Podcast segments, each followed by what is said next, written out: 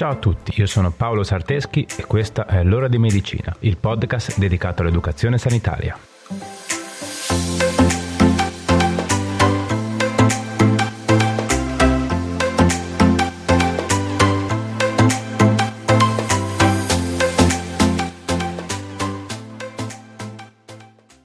Ciao a tutti e bentornati.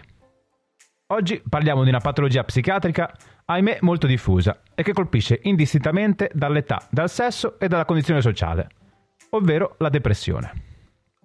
L'Organizzazione Mondiale della Sanità afferma che il fenomeno è in continua crescita in tutto il mondo ed è per questo che siamo qui a parlarne. Perché, anche se non sembrerebbe, anche questo è un argomento tenuto un po' in ombra, del quale ci si vergogna e si tende a nascondere sotto il tappeto. Ma noi vogliamo parlare di educazione sanitaria e quindi non abbiamo posto per vergogna, tabù e quant'altro, giusto? Ma prima di iniziare, come sempre, mi piace salutarvi meglio. Come state? Come sta andando questo periodo? Da quando il nuovo coronavirus ha iniziato a diffondersi per l'Italia non si parla d'altro. Anzi, penso che se ne parli anche troppo. Ok, è ovvio che un nuovo virus di origine semi-sconosciuta, che si diffonde molto facilmente e velocemente, spaventerebbe chiunque. Ma non è comunque il caso di farsi prendere dal panico, anzi. Per colpa dei nostri giornalisti, che probabilmente sono più interessati a far numeri più che a fare informazione, si è scatenato un putiferio che manca al mercato ittico di Wuhan. Sinceramente penso che in questa situazione di emergenza la cosa importante sia sparlarne il meno possibile e lasciare spazio alle fonti ufficiali istituzionali, come l'OMS e il Ministero della Salute. Tutto il restante gossip serve solo a prendere la vostra visualizzazione ed aumentare la vostra paura. Vabbè, ne ho parlato fin troppo anche io, mi sa. Vi lascio giusto con due raccomandazioni, oltre a quelle che sicuramente avete visto un po' ovunque, e poi possiamo partire.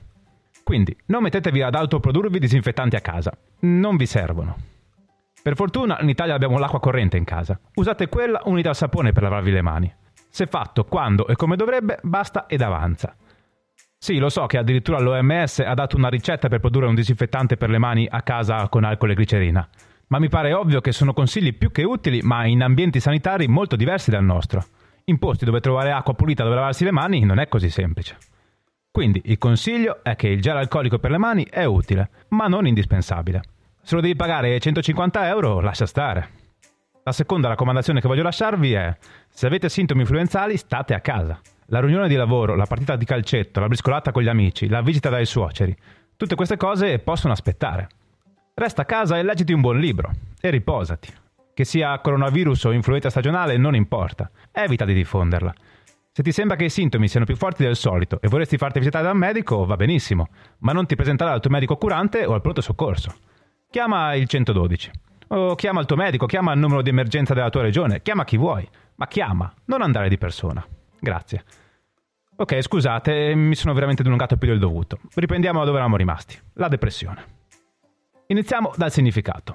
Secondo la Treccani, in medicina la definizione di depressione è un persistente sentimento di tristezza che condiziona il tono dell'umore in senso negativo.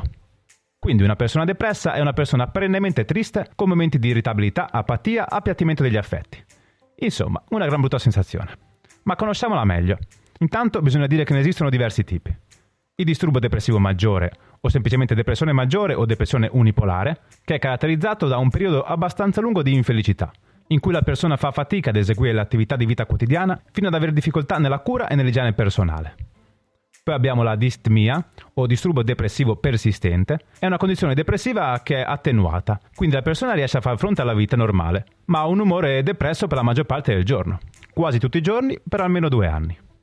Poi esistono altri disturbi depressivi non, non ben specificati, che sono disturbi depressivi che sembrano più leggeri, ma che vanno ad aumentare la possibilità di sviluppare depressione maggiore o distmia, se non trattati in tempo. Altri tipi di depressione possono essere il disturbo bipolare, che è caratterizzato dall'alternarsi di depressione e mania. Gli episodi durano da poche settimane fino a 3-6 mesi. Il disturbo ciclotimico, che è caratterizzato da periodi ipomaniacali e mini depressivi, che durano solo pochi giorni e sono seguiti da un periodo fluttuante. Poi ci sono le reazioni depressive, la depressione secondaria a malattia organica e la depressione secondaria all'utilizzo di farmaci. Ok, abbiamo visto i vari tipi di depressione, ma quali sono i segni e sintomi della depressione? Ovviamente non sono uno psichiatra, quindi vi avviso, ogni tipo di depressione ha dei sintomi specifici che permettono di capire come muoversi. Però ci sono dei sintomi generali che possiamo trovare più o meno in tutti i tipi di depressione, che sono tristezza persistente per lunghi periodi, quindi si parla di settimane, perdita di interesse e di piacere o apatia, riduzione dell'energia e della voglia di fare, irritabilità, agitazione e irrequietezza oppure rallentamento, disturbi del sonno, disturbi dell'appetito, si mangia più o meno rispetto a quanto facciamo nei nostri momenti di benessere, si pensa di valere poco e si ha un senso di colpa spropositato, mancanza di concentrazione e difficoltà nel pensare alle cose in maniera lucida, e pensieri ricorrenti che non vale la pena continuare a vivere e pensieri di morte e di suicidio. Quindi, secondo il DSM V, ovvero il Manuale Diagnostico e Statistico dei Disturbi Mentali, una persona depressa ha almeno 5 di questi sintomi e tra questi 5 ce n'è almeno uno dei primi due. Ne avete seguito fin qua? Vi state già diagnosticando uno dei tipi di depressione che ho elencato? No, dai, aspettate almeno di arrivare fino alla fine della puntata per trarre le conclusioni. Abbiamo fatto una rapida carrellata dei differenti tipi di depressione e dei sintomi che li accomunano. Vediamo ora di parlare dell'eziologia della malattia, ovvero le cause scatenanti. Solitamente la depressione può essere la conseguenza di un forte evento traumatico, come un lutto o un tradimento, o sopraggiungere in seguito a eventi molto stressanti. Altre volte invece non c'è una vera e propria singola causa scatenante. Possiamo avere cause biologiche, cioè quando si ha un cambiamento nella regolazione dei neurotrasmettitori, ovvero quelle sostanze chimiche che mandano impulsi al nostro cervello. In particolare, la diminuzione della noradrenalina diminuisce la capacità di prendere iniziativa, mentre la diminuzione della serotonina porta a una minore propensione all'interazione con gli altri. Poi ci sono cause genetiche, infatti una persona che ha un parente di primo grado che soffre di depressione è più a rischio di sviluppare la patologia. E cause psicosociali. Infatti il rischio è maggiore nelle persone pessimiste, con scarsa stima di sé, con problemi familiari, malattie fisiche e chi più ne ha più ne metta. Bene, siete d'accordo quindi con me quando all'inizio vi dicevo che questa malattia non fa alcun tipo di distinzione? Per quanto riguarda la diagnosi, eh, in questo caso, a differenza di altre malattie, non c'è screening o esame diagnostico che recca. Bisogna rendersi conto che in noi, se i depressi siamo noi o chi ci sta intorno, se la persona depressa è il nostro familiare, che c'è qualcosa che non funziona, qualcosa che non va come sempre andato. Quindi qua lo sforzo è molto più grande. Bisogna guardarsi in maniera oggettiva e giudicare i propri comportamenti e i propri sentimenti e ammettere che si ha bisogno di aiuto. Sembra facile, ma pensateci bene. Secondo voi è più facile andare al dottore perché si ha un dolore insopportabile o ammettere prima a se stessi e poi a un dottore che siamo in difficoltà a livello psicologico ed emotivo? Magari senza neanche saper dare una vera e propria spiegazione del perché lo siamo? Ok, dai, dopo tutto questo bel discorso, tiriamo le somme. Mi rendo conto che c'è qualcosa che non va. Da chi vado? Se mi ascolti da tempo, sai rispondere anche da solo. Perché sì, si va sempre da lui, il nostro amico medico di famiglia, che, dopo aver escluso patologie o abuso di sostanze che possono dare sintomi simili, tramite la prescrizione di esami ematici, ci indirizzerà verso uno psicologo o uno psichiatra. Abbiamo sempre detto che bisogna mantenere la calma davanti alle diagnosi che ci vengono fatte, per avere il sangue freddo ed affrontarla al meglio. Anche in questo caso lo psichiatra o lo psicologo non sono sinonimo di sei pazzo, il prossimo passo è il manicomio. No, no e ancora no. Come non vi siete impanicati col diabetologo, il cardiologo, l'urologo, il ginecologo, continuate a non farlo neanche per la parola psichiatra. Innanzitutto lo psichiatra raccoglierà dei dati su di voi, la vostra storia familiare, i vostri problemi di salute e poi potrebbe chiedervi tramite degli strumenti appositi di autovalutare i sintomi che avete. Insomma, una visita come le altre. Una volta avuta la diagnosi di depressione, sarà lo psichiatra ad impostare una terapia fatta su misura per voi. La terapia per la depressione ha lo scopo di eliminare o ridurre i sintomi, in modo tale da permettere all'individuo di ripristinare la propria vita sociale ed evitare recidive. Principalmente si hanno due tipi di terapie che possono essere usate singolarmente o combinate tra loro.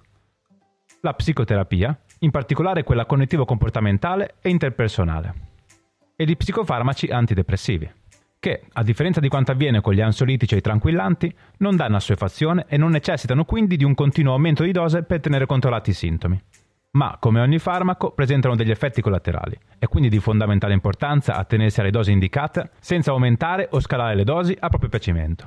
Come tutte le patologie che si rispettino, anche per la depressione abbiamo delle possibili complicanze, che sono disabilità, che varia da una lieve ad una grave compromissione del funzionamento della capacità di interazione sociale, ansia grave causata dal malessere continuo, ridotta assunzione di cibo, con rischio di sviluppare anoressia, alcolismo, perché spesso si cerca di alleviare questo dolore emotivo con l'alcol.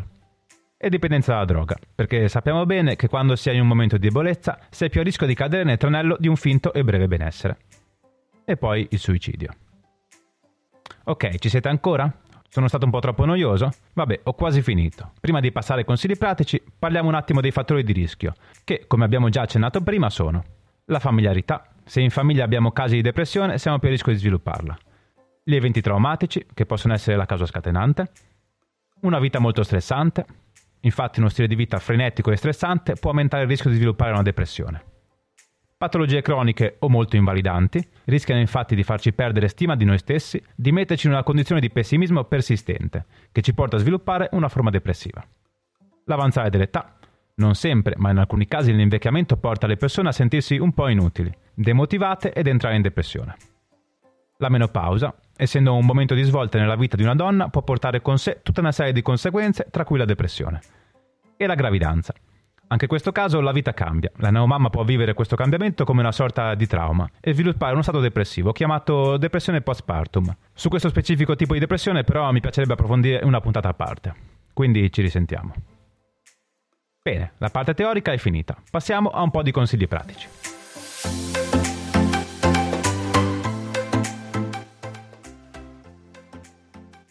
Uno. Se hai problemi di tristezza permanente, chiedi aiuto al tuo medico senza aspettare troppo. 2. Non isolarti. Continua a tenerti in contatto con amici e colleghi, anche se questo richiede un po' di sforzo.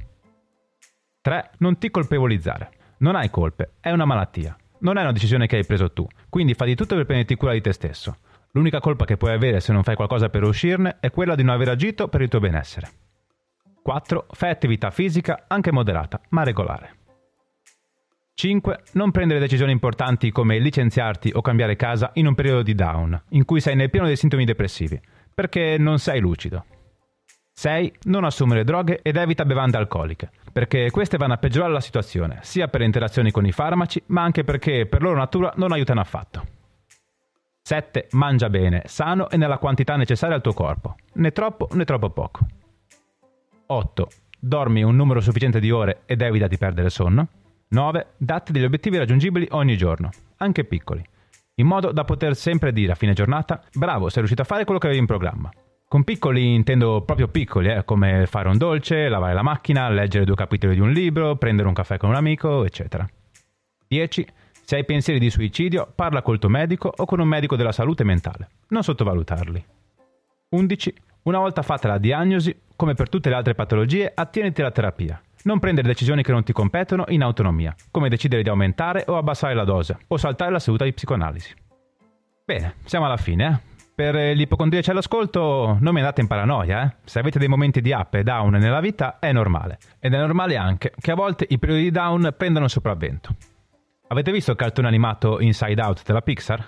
Se non l'avete visto, fatelo. In pratica la morale del cartone è che tutti i sentimenti che proviamo servono, non vanno inibiti o messi da parte, perché le conseguenze non saranno mai buone. Quindi, che sia tristezza, gioia, paura o disgusto, bisogna saperla accogliere per raggiungere un equilibrio socio-emotivo. Ok, bene, siamo arrivati alla fine. Scusate lo sfogo iniziale sul coronavirus, eh? Non ho resistito. Comunque, siccome non l'ho fatto prima, eccomi di nuovo qui a ringraziare la mia collega Brenda Rebecchi per il suo grosso aiuto nella puntata. E grazie mille anche a tutti voi che mi seguite sui social e mi scrivete quotidianamente. Mi date la forza di continuare. La scorsa settimana vi avevo chiesto di lasciarmi i vostri saluti da proporre a fine puntata. Quindi, come promesso, ecco che vi condivido uno dei vocali che mi avete inviato su Telegram. Grande Paolo, oggi finalmente è venerdì e posso ascoltare il tuo magnifico podcast sull'omeopatia. Complimenti, ottimo lavoro. Continua così, avanti tutta sempre. Grande Paolo! Grazie mille Cosimo. E grazie mille Maria Teresa, Giuseppe della Sicilia e tutti voi che mi avete scritto in questi giorni. Come sempre vi ricordo che mi trovate su Instagram, Facebook e Telegram come Paolo Sarteschi. Facile. Quindi andate a seguirmi. Ok, direi che è tutto. Ci sentiamo venerdì prossimo con un'altra puntata. Ciao.